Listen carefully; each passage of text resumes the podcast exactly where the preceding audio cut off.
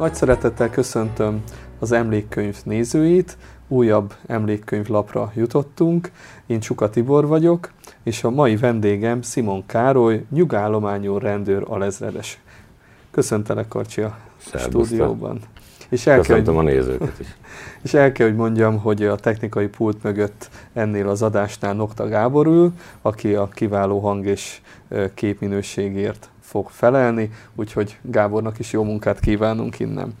Ahogy minden műsorban szoktuk kezdeni, felolvasom az interjú alanyom életrajzát azért, hogy egy kicsit a kedves nézők is képbe kerüljönek veled kapcsolatosan. 1962. szeptember 30-án Kiskunhalason születtél, édesapád Szimon Károly, gépipari technikus, esztergályos. Édesanyád Fábián Rozália, aki a családanyaság mellett egy húsipari cégnél helyezkedett el, jelenleg nyugdíjas. Ketten vagytok testvérek, húgodat Edinának hívják. Az általános iskoláidat Kiskunhalason végezted, megismerkedsz a birkózással, mint sporttal. A helyi zeneiskolában 7 évig gordonkázni tanultál. 1977 és 81 között a Veszprémi Vegyipari és alumíniumipari szakközépiskolába jártál. 1981 és 83 között elhelyezkedtél a Csepel művek Székesfehérvári gyáregységébe, a Nehézfém öntödébe, mint röntgen laboráns. Ott minőségellenőri munkákat végeztél. 1984-ben visszajössz Kiskunhalasra, a közútépítő vállalathoz, itt szintén minőségellenőrként tevékenykedsz, és lehetőséged van az ellenőrzés technológiáját is kialakítani.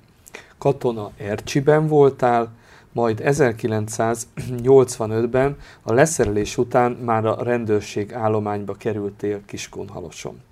1988-ban a rendőrtiszti főiskolát kezded meg, a megye legjobb eredményével, felvételi eredményével és a diplomaosztásnál miniszteri kitüntetéssel fejezed be azt. 1990-ben Kiskunmajsára helyeznek, mint bűnügyi helyettes. 1991-ben az akkori főnöködet áthelyezik, és megkapod a kiskunmajsai rendőrőrs parancsnoki posztját. Második házasságodat 1996-ban kötöd, párod Barina Erika. 3 gyermeket neveltetek, illetve neveltek, hiszen ők már felnőttek. 1991-ben születik Szabolcs fiad, akiből szociológus válik. 1996-ban közös gyermeketek születik, Szilvia, aki gépészmérnök lesz. Erika pedig a nevelt lányod, aki sikeres kutya kozmetikus itt Kiskunmajsán. 2005-ben 14 év parancsnokság után Kiskunhalasra helyeztek, ahol az akkor nyugdíjba vonuló kolléga helyére közlekedés, rendészeti és közbiztonsági osztályvezetőnek neveznek ki. 2010-ben korengedményes nyugdíjba vonulsz. 2012-től a Kiskunmajsai járás önkéntes területvédelmi tartalékos századparancsnoka vagy, mint önkéntes műveleti tartalékos katona századosi rangban. 1990-es évektől kezdődően igazából már elkezdted, és a mai napig egy kis megszakítással savanyúságokat árultok kedves feleségeddel. Mindeközben tagja vagy a Kiskunmajsai Sporthorgász Egyesületnek, a Kiskunmajsai Asztaliteniszklubnak, a Kiskunmajsai Teniszklub tagja vagy, és a Pontyhorgász Egyesület alapító tagja. Van-e ebben valami kiegészíteni valód, vagy az így megfelel a valóságnak? Köszönöm szépen. Hát az első kérdésem az még a középiskolával kapcsolatos. Hogyan lesz egy kiskunhalasi srácból veszprémi középiskolás? 3 nagyon jó képességű osztálytársam volt általános iskolába, és valahogy el kellett kezdenünk szakosodni, hogy ki miben legyen tudós, mert ugye ezek reál tantárgyakra vonatkoztak. Az egyik riválisom úgymond a tanulmányi versenyben, ez nem kiírt verseny volt, ezt csak magunk között írtuk ki. Az egyik ő matekos lett, egyébként tanárember lett belőle, a másik a fizikára szakosodott építészmérnök, én pedig a kémia maradt a három reálból, és volt egy elhivatott általános iskolai tanárnőm, és ő indított el azon az úton, hogy elkezdtem 7-ben, 8-ban kémia versenyekre járni. És ezek a kémia versenyek azért helyek közel jól sikerültek. A megyei versenyt 8-os koromban megnyertem, az országoson leszerepeltem különböző okok miatt, de ez már egy lökést adott. Abban az időben 3 szakközépiskola működött az országban, akkor úgy mondták, hogy országos beiskolázás körül. A nagykanizsai, a veszprémi és a budapesti. Na most ezek közül nekem valamiért a Veszprém tetszett meg, és hát oda felvételiztem, akkor felvételizni kellett, felvételt nyertem, és így lettem majd 4 év múlva vegyész. Az igaz, hogy amikor te ott kezdted a tanulmányaidat, akkor igazából tanulja lehettél a híres veszprémi kézilabda csapat indulásának, és legalábbis az elődjének? Hát mindenképpen jogelődje, mert megnézzük a veszprémi építőknek a címerét, abban az 1977-es évszám szerepel, és a középiskolánk hátsó bitumenes pályáján kezdték meg az edzéseket. Nyilván nem Bajnokok Ligája szintű csapat volt akkor, de az volt az első lépés a mostani szép eredmények felé nekik. Az általános iskoláról is van még egy kérdésem, hát illetve igazából a zeneiskolás tanulmányaidról. Nagyon meglepődtem, amikor említetted, hogy 7 évig gordonkázni tanultál. A hangszer választott téged, te választottad a hangszert, egyáltalán a családban van ennek hagyománya? Hát a zenélésnek van. Édesapám trombitált, a anyai nagypapám citerán játszott profi módon, apai nagyapám pedig tangóharmonikázott, a húgom pedig zongora tanár, jelenleg is Szegeden. Úgyhogy a család, mind a 3 gyermekem zongorázni tanult.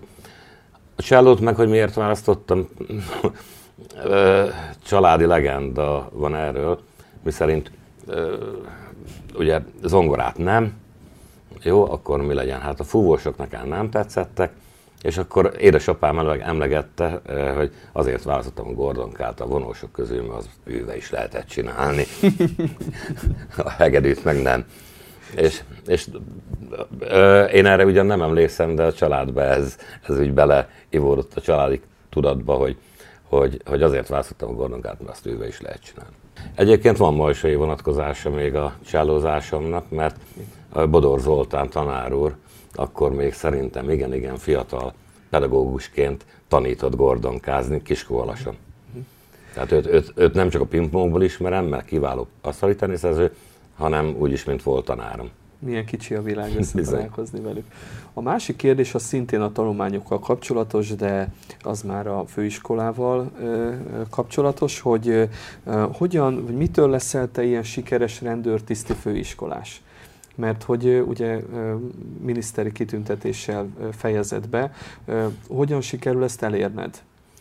Hát egy óriási szanszom volt, mert amikor én rendőrtiszti főiskolára kerültem, akkor én már 3 éve nyomozóként dolgoztam, főiskolai végzettség nélkül nyilván, és rengeteg mindent megtanultam, leginkább önképzés formájában arról, amit később ugye tanítottak a rendőrtiszti főiskolán.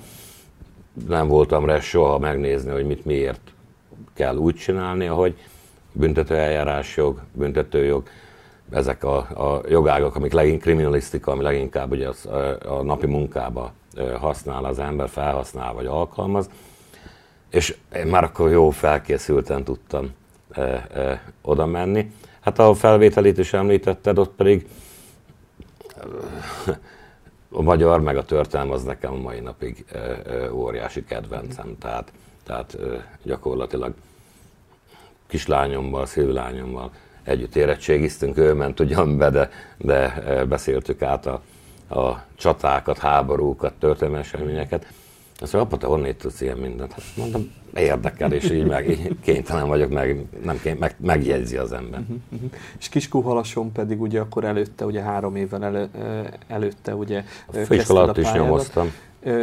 Hogy lesz valakiből nyomozó? Miért a nyomozó pályát választod, illetve hát egyáltalán van-e lehetőséget kezdőként választani a különböző területek között egyáltalán? Hát most az lenne szimpatikus, ha azt mondanám, hogy kisgyermekkorom óta a bűnt akartam üldözni. És a kántorkutyát nézted a televízióban? És néztem a tizedes, vagy a kántorkutyát. Nem, ez... A vegyész tevékenységem az zsákutcába futott, nem láttam előmeneteli lehetőséget sem anyagi, sem erkölcsi elismerésben. A sorállományi, akkor még Magyar Néphadseregnek hívták a honvédséget, ott kapacitáltak, hogy maradjak ott katonának, hát azt semmiképpen nem gondoltam járatóútnak, és elkezdtem gondolkodni, hogy valami olyan területen kéne elhelyezkednem, ami tovább visz, vagy előrébb mutat, mint a befulladt vegyész tevékenységem. És elmentem jelentkezni, volt felvétel, érdekes volt, mert bementem az akkori parancsnokhoz, kiküldtek az irodába, és meg kifogadtak, hogy hány lemezszekrény volt a szobában, hány világított és hány íróasztal. Az a hölgy, aki bejött, az milyen ruhában volt. És hát ezeket úgy nagyjából úgy megjegyeztem, megfeleltem. És hát belekerültem a mély vízbe, azért is kellett sokat önképeznem magam, mert ugye gyakorlatilag mindenféle képzettség nélkül kezdtem én el a nyomozói szakmát. Nyilván voltak oktatások, nyilván voltak tanfolyamok, amiket el kellett végezni, de azért az azért nem olyan alapos, és hozzá kellett tanuljak. És valahogy ez így alakult. Aztán a nyomozásból meg lett ugye a közbiztonság felé eltolottam, de ez már Majsának a hozománya. Avasd be bennünket, hogy mitől jó nyomozó egy nyomozó. Mitől lesz sikeres egy nyomozó? Hát a nyomozás az, nem akarok senkit elrémíteni, de az nem olyan, mint ami a filmekben van, mint a Sztárkés Ácsban, meg a hasonló, vagy a Kalambóban, hogy mindig eszébe jut valami magvas gondolat. Egy óriási, kell hozzá mindenképpen jogismeret, kell hozzá kriminalisztikai ismeretek, és óriási kitartás. Tehát kitartás, mert egy lélekölő munka. Az a filmekben nagyon mutatós, hogy oda mentem, elfogtam, bevittem, és már megyek haza. De ez az életben nem ilyen.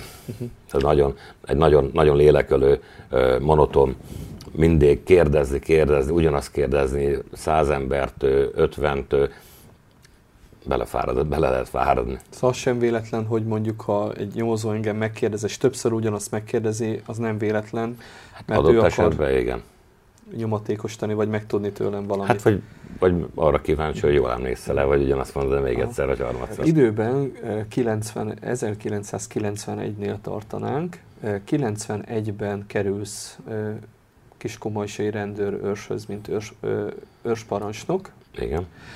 És azt szeretném megkérdezni, hogy milyen feladatok vártak itt rád.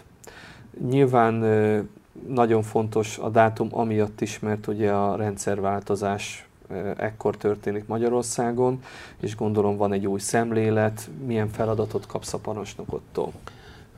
Hát a feladatom az volt, hogy legyen rend Majsán. Ami így feladatmeghatározásnak egyszerű, amúgy végrehajtani nem volt olyan könnyű. Az az igazság, hogy akkor mindenki tanult a demokráciát, vagy amit most demokráciának hívunk. Ugye hát rendszerváltás az 89-ben megtörtént, 90-ben ugye a Majsai első képviselőtestület fölállt, és hát ott a képviselők is, meg mindenki tanulta ezt, meg mi is, meg én is tanultam, hogy hogyan kell nekik megfelelni, mik a városvezetésnek az elvárásai, mi a én szakmai vezetésem elvárása, meg mi a beosztottaim elvárása velem szembe, meg mi a lakosság elvárása a rendőrséggel szembe. Tehát nagyon sok rétű volt ez a feladat. Én ösztönösen még rendszerváltás előtt is már ezt a most már elcsépeltnek tűnő szolgálunk és védünk szlogent tartottam magaménak, ugyan nem így fogalmaztam meg, hanem úgy, hogy segítsük az embereket, ahol tudunk. Nyilván, hogyha valaki jogsérelem ér, akkor a rendőrséghez fordul elsősorban. és ott segítsünk, adjunk meg minden segítséget, amit csak tudunk. És ugye ennek utána lett az országosan a szolgálunk és védünk szlogán, és megtanultuk egymást a polgármesterekkel, képviselő urakkal, hölgyekkel, hogy közmeghallgatások, ugye új szín volt régen is, de itt azért már szabadabban kérdeztek, bátrabbak voltak az emberek. Volt néhány érdekes sztori ott is. Szóval, hogy igazából saját magatokon kellett megtanulni azt, hogy nem volt ez nagykönyvbe leírva, ugye, hogy hogyan kell ebben az új rendszerben elhelyeznetek saját magatokat is. Igen. Volt ebből konfliktusod egyébként? Jelentős nem, mert akkor már nem én lettem volna az ősfőnösnek. Jelentős nem volt, de olyanok azért voltak, hogy ugye a képviselőtestületben is különböző frakciók voltak. Az egyik frakció megkeresett, tájékoztattam. Ha megkeresett volna, a másik azt is tájékoztattam volna, mert miért is ne. Ha egyénileg kerestek, meg akkor is. És akkor ilyen sztereotípiák alakultak, hogy megvette az ősparancsnokot a nem tudom melyik párt, akkor kimérték kilóra másik pártnál, úgyhogy ilyenek voltak, de hát ez mindig marginális volt. Ők is belátták, hogy ez nem igaz, tehát mindenkit, minden polgármestert, minden képviselőtestületet, mint ahogy most is, akkor is tájékoztattuk. Ezeket kellett tanulni. Nekik is, meg nekünk is. Tehát akkor a rendőrség átalakult, egy ilyen karhatalmi erőből végül is egy ilyen szolgálok és védünk, ilyen szolgáltatássá szolgáltatóvá próbált válni. Voltak olyan kollégák, így nyilván név nélkül, akik ezt nehezen értették meg, hogy itt most más feladatok várnak, vagy nem is a feladatok mások, a hozzáállás más esetleg? Biztos voltak, de nem jelentős számmal. Ezen szerintem majd a történészek sokat fognak vitatkozni, hogy ez hogyan történt, hogyan zajlott le. Hát mindenki ragaszkodik a régihez valamilyen szinten, mindenki fél egy kicsit az újtól, valamennyire, valamiért tart. Nem volt ez szerintem senkinek egyszerű, nyilván biztosan voltak, meg tudok is egy-kettőt, aki azért... Akkor volt is egy lehetőség, hogy ilyen korengedményes nyugdíja, akik nem tudták ezt vállalni, vagy nem akarták, vagy nem tudták vállalni, akkor ott elengedték. Elsősorban az itt a vezetők játszottak szerepet a vezetőknél. A 90-es években nekem két dolog jut eszembe, amit mindenképp szeretnék tőled megkérdezni. Az egyik az a... Kürtösi Józsi diszkói, mégpedig csak annyit akarok megkérdezni tőled, hogy minden hétvégén több ezer, sőt, igazából azt hiszem már csütörtökön is volt, amikor mentek a diszkók, minden hétvégére több ezer ember érkezett Kiskunmajsára. Ezt a mai fiatalok fel se foghatják, hogy mi volt itt. Azon kívül nyilván, hogy nagyon sokan nem szerették, mert esetleg egy kis hangerő vagy egy kis dübörgés lehetett hallani. Én azért bízom benne, hogy nagyon sok szülő szerette is mindezt, mert a gyermekei ugye nem mentek vidékre, de rátok ez külön feladatot, több ügyeletet, egyáltalán rendfenntartást rótt-e? Mert azért mégiscsak sok fiatal érkezett. Hát ugye volt a sündiszkó még az Árpád utcában, utána pedig lett az Ördög-szigeten az a diszkó, amire legtöbben emlékeznek. Mindenképpen plusz feladatot jelentett nekünk, de ott a vállalkozó, Kürtösi József, a belső biztonságért ő felállt nekünk, a belső rend fenntartásában semmilyen szerepünk nem volt. Nyilván, ahol megjelenik több száz autó, meg több ezer, de hát nagyon sok ezer nem volt, de olyan 1500-2000-re satszolom én, annyi fiatal, hát ott azért mindig történt valami, tehát arra azért nekünk a szolgálaton szervezésén oda kellett figyelni. De azt vallom, amit te is, hogy de legalább itthon voltak a gyerekek, és nem mentek el egyszerre körösre, nem tudom hova, diszkóba. Mert hát akkor még az utazás is ugye ott volt, mint rizikófaktor, vagy mint veszélyforrás. Amilyen rossz hírét keltették a diszkónak, annyira azért nem volt az rossz. Most nyilván én vendégként alig elvétve egyszer vagy kétszer voltam, munkába, szolgálatban többször, de nem volt. Az emlékeim szerint nem volt olyan olyan problém, nem volt problémás a diszkó, sőt, sokkal kevésbé volt problémás, mint egy halasi, vagy akár egy félegyházi kecskeméti diszkó. A másik, az pedig egy ilyen 90-es évek közepe körül zajló esemény sorozat volt, hogy rengeteg autó eltűnt az üdülőfaluban. És ennek a történetnek meglette a megoldása. Ugye nagyon sok autó tűnt el, nem tudtuk, ugye sok cikk is íródott róla, nem tudtuk, hogy ez most minek köszönhető. Erről esetleg mesélnél nekünk? Ugye akkor mi történt? Tényleg nagyon sok. A hetente elloptak egy 4-5-6 milliós értékű autót, több millióst. Biztos ott azért nem tudok állítani, mert ritka eredménytelenségben szenvedtünk autólopás felderítés ügyben, de nem azért, mert mi voltunk ügyetlenek. Pontosan hát a rendőrség volt ügyetlen, mert ki más derítette volna föl, de hát egy majsai őrsnek a szervezett bűnözés elleni föllépését azért nagyon óvatosan kell kezelni, hogyha minősíteni akarjuk. Sem eszközünk, sem pénzünk, se lovunk nem volt hozzá. Megtettük, amit tudtunk. Képviselőtestületi ülésen még a Áforus Bandi bácsi volt a Üdülőtulajdonosok Érdekvédelmi Egyesületének a vezetője, és Üdülőfaluból jellemzően onnét vitték el a legtöbb autót, de vitték el a fürdőparkolóból, meg a város területéről is. És mondom, hogy Zényi is úgy védte meg a várát, hogy körbe árkótatta, és az akkor még fejlődés alatt lévő Üdülőfalut a javaslatomra egy hatalmas árokkal körbe sáncoltuk. Persze hát ez se volt akadály, mert hozták a pallót és kivitték az autókat. Igen. A zöld határon is úgy vitték ki egyébként az autókat, hogy vitték magukkal a pallókat. Ugye akkor már ez a szocialista határzára, a műszaki zárak már megszűntek. Gyakorlatilag át lehetett járni, ha nem találkoztál határon, akkor átsétáltál. Ugyanígy átmentek autókkal is. Hát igen, biztosan volt olyan a sértettek közül, akinek nem ellopták az autóját, hanem a biztosításra utazott. Nagyon sok autót elloptak konkrétan, tehát úgy, hogy abból szerintem a Szerbia felé távozott az országból, vagy bontóba került, de nem tudtunk vele, nem tudtunk.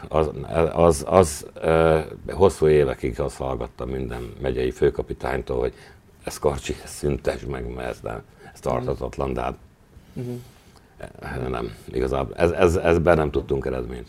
Olyat látványosat, vagy jó eredményt nem tudtunk elérni. 2005-ig vagy te Kiskunmajsán rendőrőrs parancsnok. Így utólag visszagondolva, azért most már ugye eltelt akkor 15-16 év, úgy meg tudod mondani, így, hogy te milyen parancsnok voltál? Szóval, hogy utólag mit gondolsz önmagadról?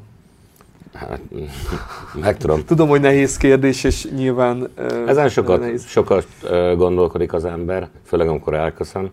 Én Majsán a 14-15 év alatt, meg utána Halason az 5 év alatt, ahol szintén vezetőbeosztásban voltam. A beosztottak felé mindig a szigorúság. Én azt vallottam, meg vallom most is, hogy aki egyenruhát húz, az nem lehet traca semmilyen formában. Sem nyelvtanilag, sem öltözetben, sem szakmailag az egyenruhával nem fér össze. Ezért szigorú voltam. Viszont aki abban meg következetes voltam, és most még mindig a kollégák irányába beszélek, abban mindig következetes voltam, hogy aki viszont letette az asztalra azt, amit én elvártam, ne adj Isten többet, vagy adja Isten többet, azok mellé viszont mindig kiálltam. Ezt gondolom én magamról, de hát be kéne hívni őket, azt megkérdezni, hogy mi a véleményük. Azt hallottam már vissza, hogy szigorúnak tartottak, de azt is, hogy abban is következetes voltam, és a parancsnoki munkának azért van egy másik vetülete, az a lakosság, vagy meg is az önkormányzat felé. Hát kritikát kaptam, mert nyilvánvaló, hogy kaptam, de én úgy gondolom, hogy a mindegyik regnáló polgármesterrel jó kapcsolatot tudtam ápolni, a képviselőtestületekkel jó kapcsolatot, társzervekkel jó kapcsolatot ápoltam, és lakosságban is ma is megkeresnek a mai napig, hogy parancsnok úr, és akkor mondják a problémát, ami azért 15 év alatt rengeteget változott a törvénykezés, meg a jogszabályok. Hát, ha nem vagyok biztos benne, akkor mondom, hogy vagy utána járok, vagy forduljon máshoz, mert azért napi szinten már nem követem. Igen, ez nagyon érdekes, hogy van egy karizmád, és ez nyilván avval, hogy te 2005-ben utána Kiskunhalasra helyeznek át, továbbra is itt vagy, ugye, meg a közösségekben ugye, részt veszel különböző tevékenységek folytán. Ez megmaradt, és téged tényleg megszólítanak, és kérdeznek. És továbbra is Szimon Károly, az egy rendőrös parancsnok, még akkor is nyilván természetesen, hogyha 15 éve nem. Van egy karizmád, ami az emberek számára egy ilyen megbízhatóságot sugároz. Ha mondhatok ilyet. Viccesre fordítanám a szót, azt mondanám, hogy olyan az alzberendezésem, hogy bizalomgerjesztő. De hát ezért én tettem is, mert a mai napig, ha megkeresnek, én segítek, ha tehetem. Segítettem mindenkinek, aki megkeresett, aki nem keresett meg, hát az gondolom megoldotta máshogy. Meg mindenkivel nem is tudtam volna beszélni nyilván, de aki megkeresett, vette a fáradtságot, az mindegy, hogy ismerős volt, hogy nem. Azokon én a törvény adta keretek között, és a lehetőségeimnek megfelelően mindig segítettem, meg segítek most is. De mondom, egyre kevesebbet tudok. Segíteni. Említetted, hogy 5 évet Kiskunhalason töltöttél utána. Erről mi keveset tudunk kiskunmajsaiak. Milyen beosztásba kerültél? Mi volt a feladatod ott? Hát, közlekedésrendészet és közbiztonsági osztályvezető voltam. Helyettesítettem a mindenkori halasi rendőrkapitányt. Hát nagyon sok feladatom volt, nagyon sok. Valószínű, hát a körzeti megbízott elosztály vezetése, vagy irányítása, mert az elosztályvezető vezette, a közlekedésrendészeti elosztály, ott hozzám tartozott az őrjárőrszolgálat, a fogda, az ügyelet, tehát... Hány ember volt ez összesen? Hát abban az időben olyan 100 fölött. 100 rendőr fölött volt, aki a kezem, akit közvetlenül én nem közvetlenül, a helyetteseim vagy a beosztottaimon keresztül irányítottak.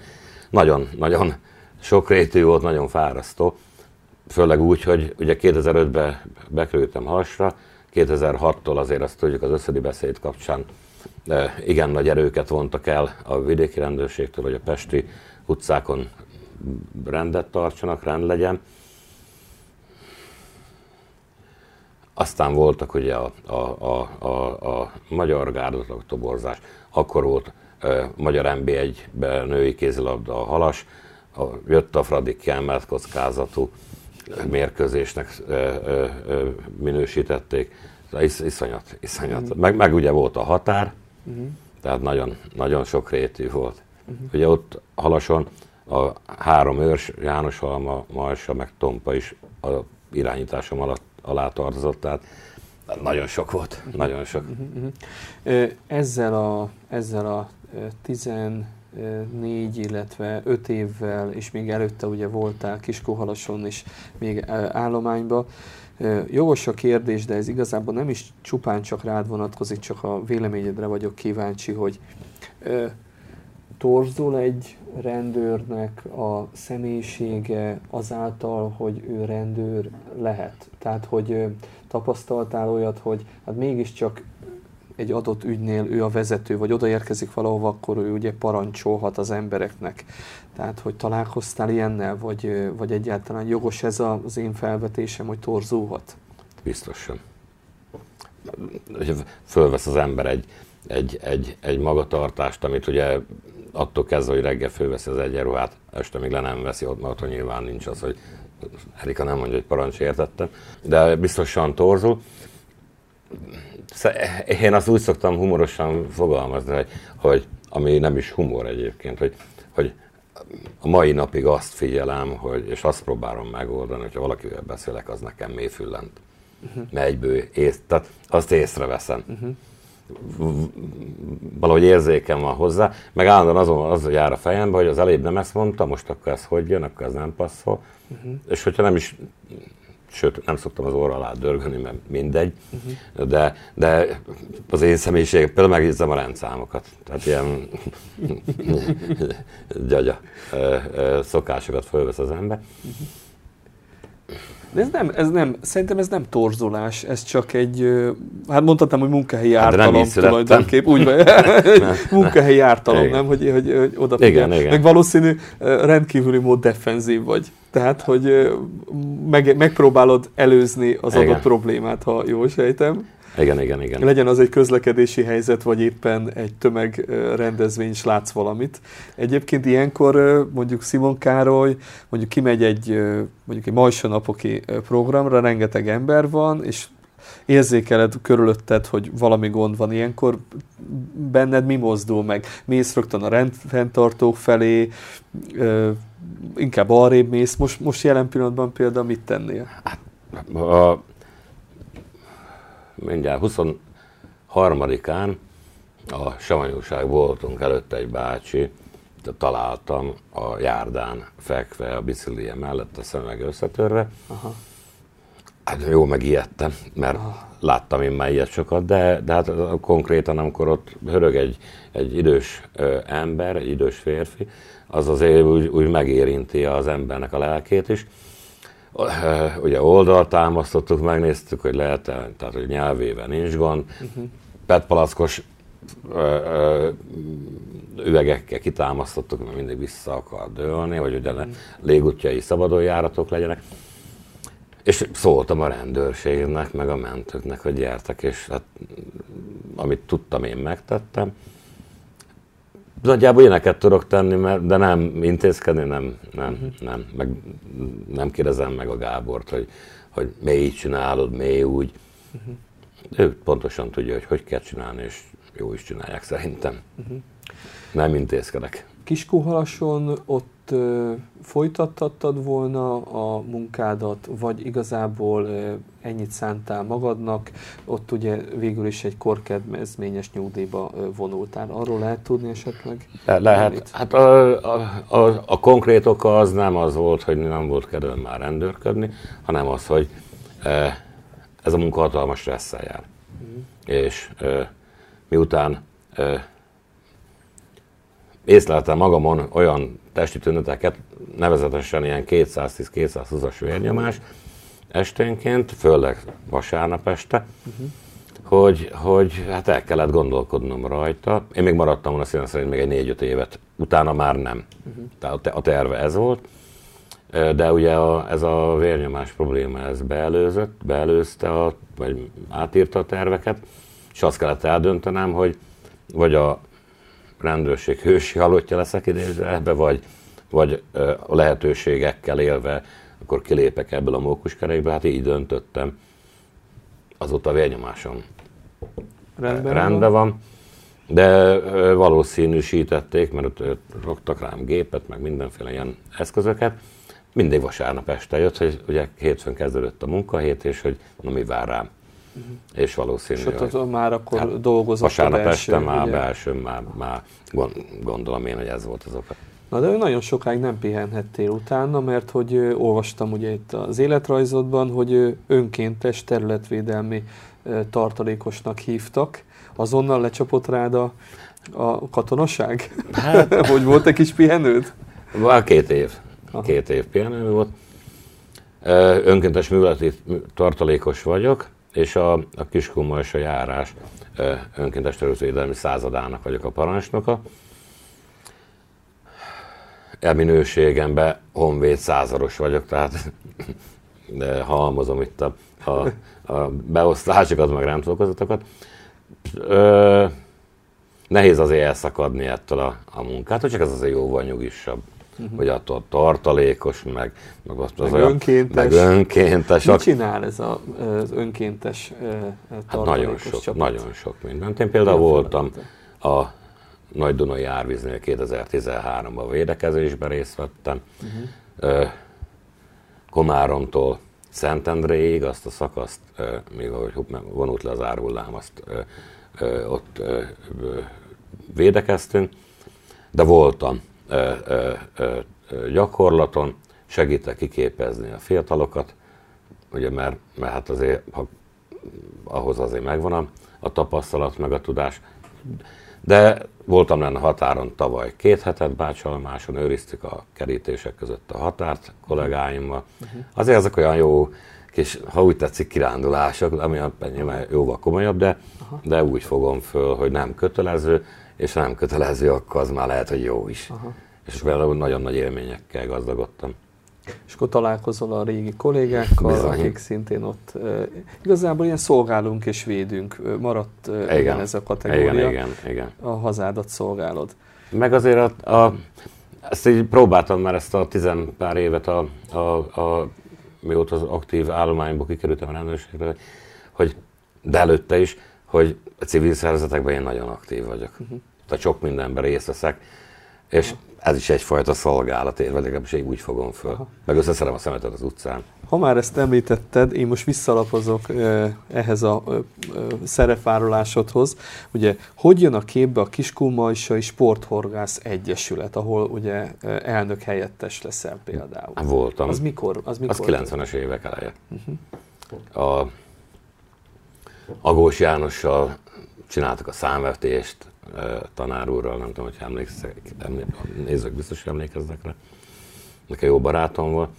Hát úgy, hogy édesapám megfertőzött, meg a keresztapám a horgászattal még kisgyermekkoromban, és hát ugye mindig kerestem a lehetőséget, hogy hol lehet horgászni, és hát amikor ahova oda kerültem, ott egyből toltak előre, hogy akkor segítsél nekünk, légy szíves. Aha. És hát ahol tudtam, ott segítettem. Ebben a horgászattal próbáltad kikapcsolni magad a mindennapokból? Hát az egy óriási élmény. Aki szereti, aki azt mondja, hogy aha, csendes őrültek.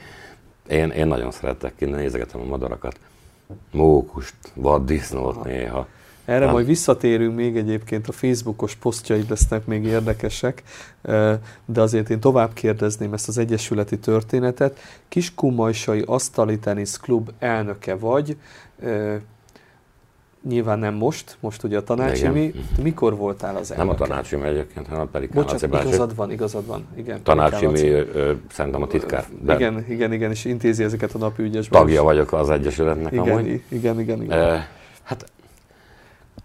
Úgyhogy hogy kellett egy olyan kikapcsolódás, ami a horgászat kikapcsolódás, de nem jár mozgásra. Hát jó, mi legyen az. És gyermekkoromtól imádtam pingpongozni. És a Horváth Pista bácsi, a szép emlék Horváth Pista bácsi, akiről ugye sportpálya el van nevezve, igen.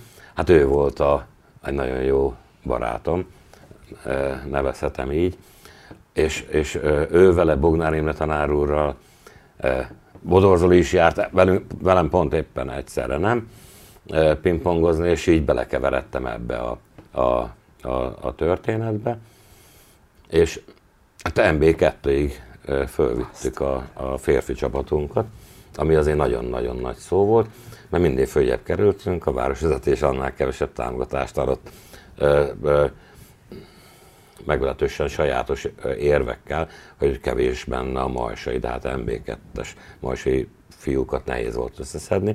De a Csikó csapat, ugye, amit kötelező volt indítani mögöttük, azok már ezek tanultak tőlük, a Félegyházi Kecskeméti ilyen játékosaink voltak. És ennek a szép pingpongos karrieremnek a tenisz pályaépítés vetett véget, mert elkezdtünk teniszpályát építeni. Ez volt a másik nagy szerelmem.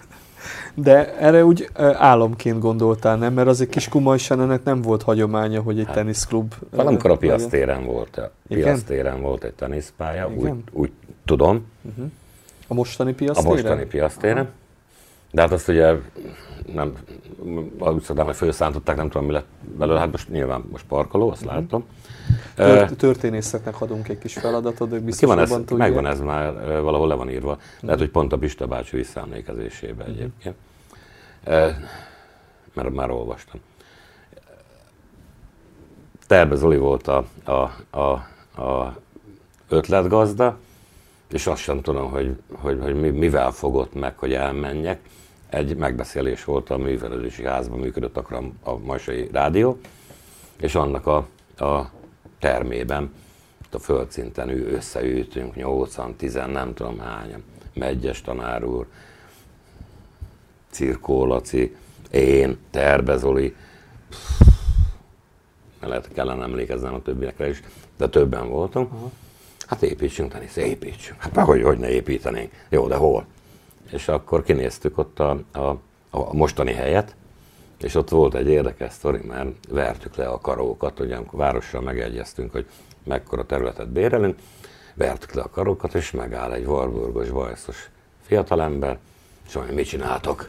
Hát építünk teniszpályát. Ki ez a Warburgos? Ez a Bauhecker Sándor, kertészünk és antenna szerelőmesterünk. És szerintetek azt mondja, mert ugye mi elvágólag úgy, ahogy az én eszem általában jár, hogy minden sarkossal legyen, meg szerintetek a focipálya mély így áll? Miért?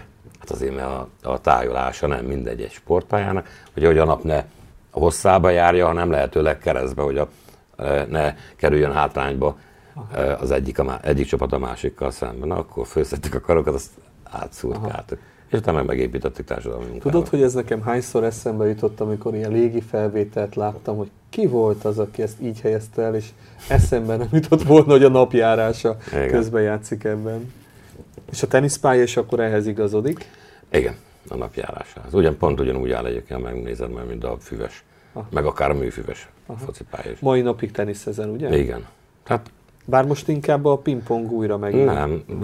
Mind a kettő párhuzamosan? Igen. Igen. Hát egy pingpongon biztos van, az a szerda, tegnap este is ott jártam. Hogy sikerült? Na, nagyon jó. Többieket kéne kérdezni. Nekem mindig benyomásaim vannak csak róla, mert nem írunk eredményt, meg általában párosozunk, és akkor aki hazamegyek, kérdezi a feleségem, milyen volt a pingpong, nem jó. És akkor, de valamikor azt mondom, hogy nem jó, de az a ritkábbik. Akkor nem megy a játék, fáradt vagyok, vagy nem tudok figyelni, vagy éppen fáj a térdem, mert műtötték nem olyan rég. Ja, és akkor hát ugye van a szerdai pingpong, hétfő, péntek tenisz, szombat, vasárnap, hétfő, hogyha van alkalmas, akkor meg a pece. Mert hogy Pontyhorgász Egyesület alapító tag is vagy. Igen, ez a Dombító. Igen, Dombító. Na ebbe hogy kerültél bele ebbe az egyesületbe? Hát úgy, hogy kikerültem a Monnét. Nem elküldtek meg, hanem akkor a pingpong, meg a tenisz a sok volt, és nem jutott időm horgászatra, meg akkor még ugye aktív voltam a rendőrségem, és hát ugye minden nem lehet csinálni. A huszárnak is csak egy lovat lehet megölnie, és akkor fölhagytam a horgászattal. Na onnét kikoptam, és megkerestek a Szabó Tibor, Megyes tanár úr, Dódi, Ruszkó tanár úr, hogy kéne egy egyesületet csináljunk, és akkor csináltunk egy egyesületet. És ebben te már nagyon profi voltál, hogy ezt hogy kell megoldani. Hát, abban a Ruszkó tanár úr az profi volt, én csak úgy, én voltam a tömeg. Hát említetted nekem, hogy meg hát mindannyian tudjuk itt Kiskunmajsán, hogy a Félegyházi úton savanyúságokat árulsz, tehát kicsit itt most lépek tovább, hogy mennyi mindennel foglalkozik Szimon Károly. Savanyúságokat árultok kedves feleségeddel a Félegyházi úton, de ugye ez egy, említetted, hogy ez egy régebbi történet, tehát ez sokkal régebben indult. Mikor kezdtétek ezt?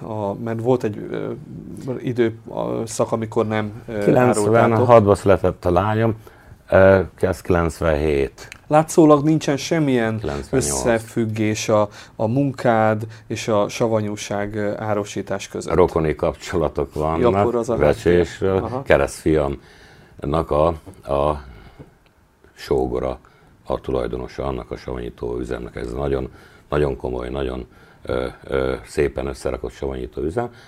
A keresztfiam a sógora a tulajdonosának, és már akkor is úgy volt ez az ötlet. Hát akkor inkább kényszerű szükségszerűség volt, anyagi szükségszerűség, mert azért a közszolgákat az éjszaka nem fizették agyam, és akkor nekünk különböző magánjellegű dolgok, mert sok kiadásunk volt, és akkor azért csináltuk, akkor abba hagytuk, És most ez inkább a feleségének a nyugdíjas éveit készítjük ezzel elő, hogy akkor, ha ő nyugdíjba megy, ő is a rendőrségen dolgozik egyébként, halasan, hogy akkor lesz neki egy elfoglaltsága, vagy egy bevezetett üzlete.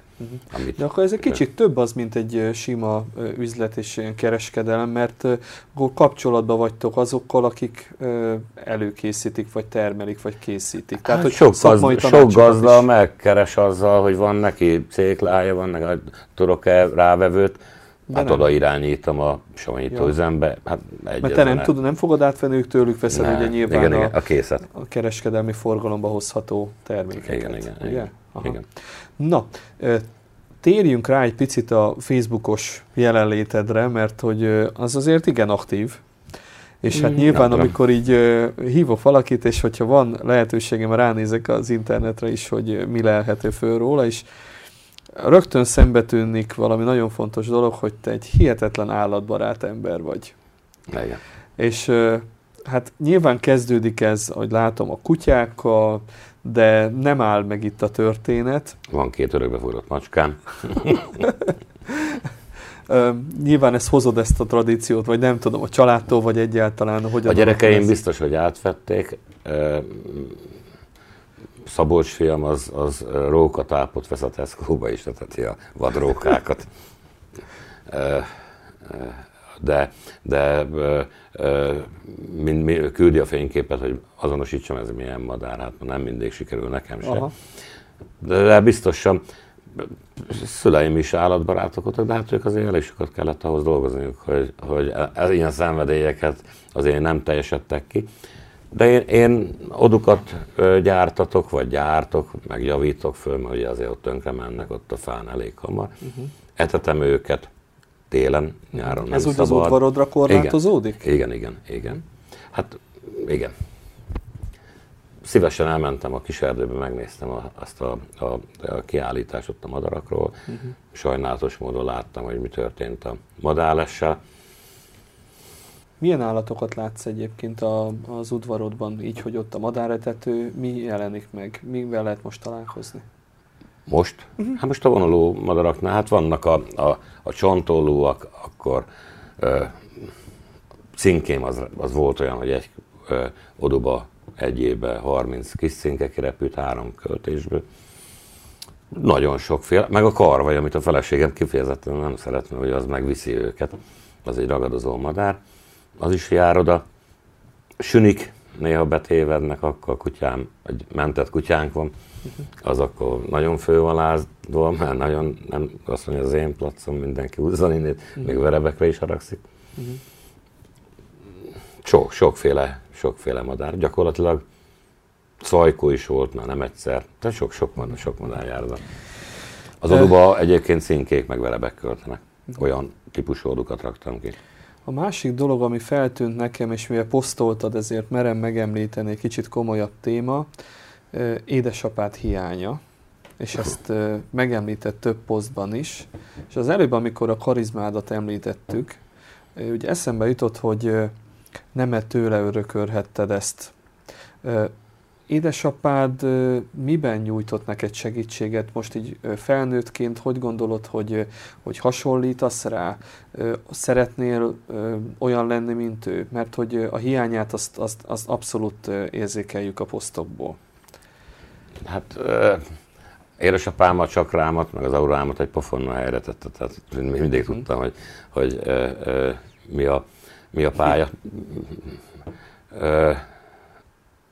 Persze, hogy hiányzik. Azon már sokat gondolkodtam, hogy mondjuk egy olyankorú embernek, mint én, ugye a 2 nagyon fontos dolog van a világon, a szülei, meg a gyerekei.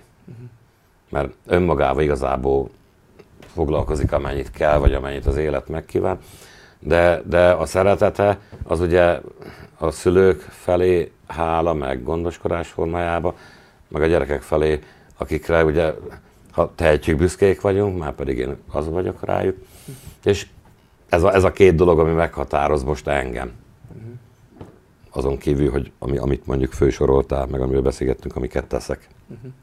Jó, de azon kívül, hogy helyre rakott, azt gondolt, hogy hasonlóan karizmatikus ember? Igen. Mert azért említettél nekem, hogy azért foglalkozott, tehát ha mondhatom, ugye te is rengeteg minden dologgal foglalkozol és foglalkoztál, de édesapád is nem egy otthon ülő esztergályos volt. Hát ő volt szénbányász, volt vitorlázóreplő, volt műugró. Azért mondom.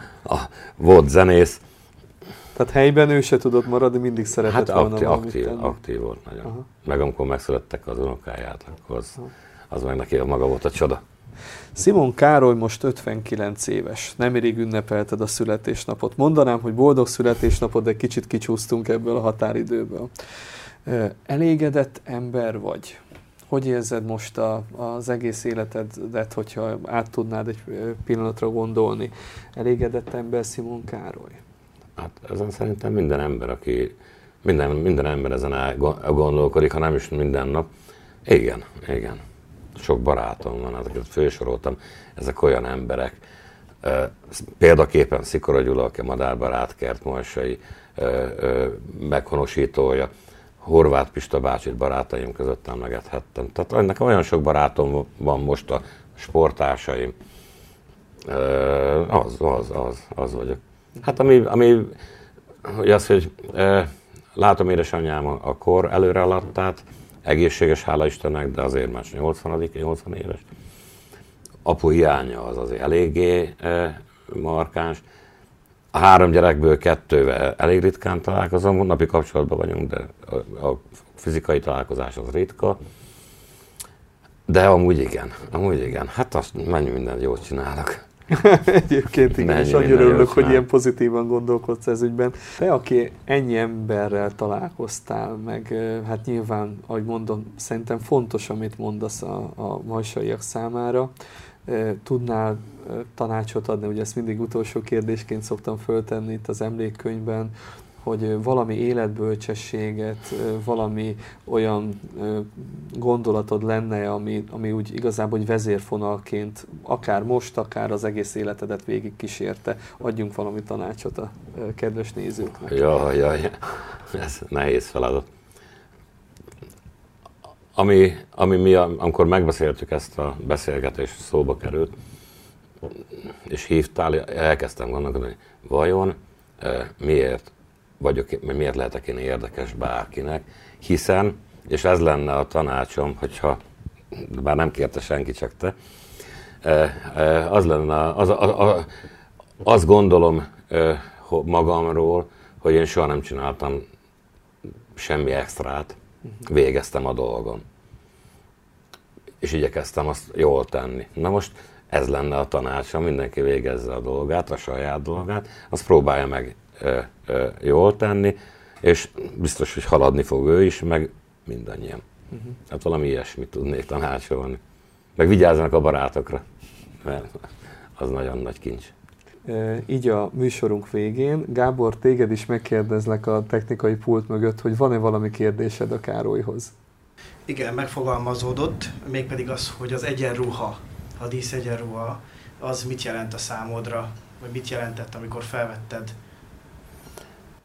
Hát az, amit ez kicsivel több, mint amikor egy ember öltönyt húz meg nyakkendős elmegy a színházba, mert annak az a rendfogozat miatt a különböző, meg az egyenruha, az egy ünnepi, mindig egy ünnepet jelent, mert nyilván nem a díszegyenruhába jár az ember dolgozni, az általában vagy állami ünnep volt, vagy nemzeti ünnep, vagy rendőrségi ünnep, tehát valamilyen oka volt annak, vagy egy kollega ment férjhez, nősült meg, és mondjuk rendőresküvőt csináltunk neki karddal mi egymást, volt ilyen is, de mi is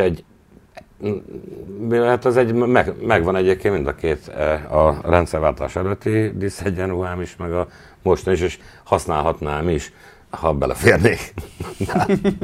De sajnos most a válfa magányában vannak, mert nem, ez egy kicsit azért a korral azért nem csak a tapasztalatom gyűlt, hanem a térfogatom is. Szimon Károly, nyugalmazott rendőr alezredes, nagyon szépen köszönjük, hogy elfogadtad a meghívásunkat, és tényleg nagyon köszönöm, hogy ilyen őszintén válaszoltál az érdeklődő kérdéseimre. Emlékkönyvünk van, kérlek, hogy ebbe tégy te is egy aláírást, és további sok sikert kívánunk számodra és kedves családodnak szintén. Köszönöm szépen. Nagyon köszönjük, hogy itt voltál velünk.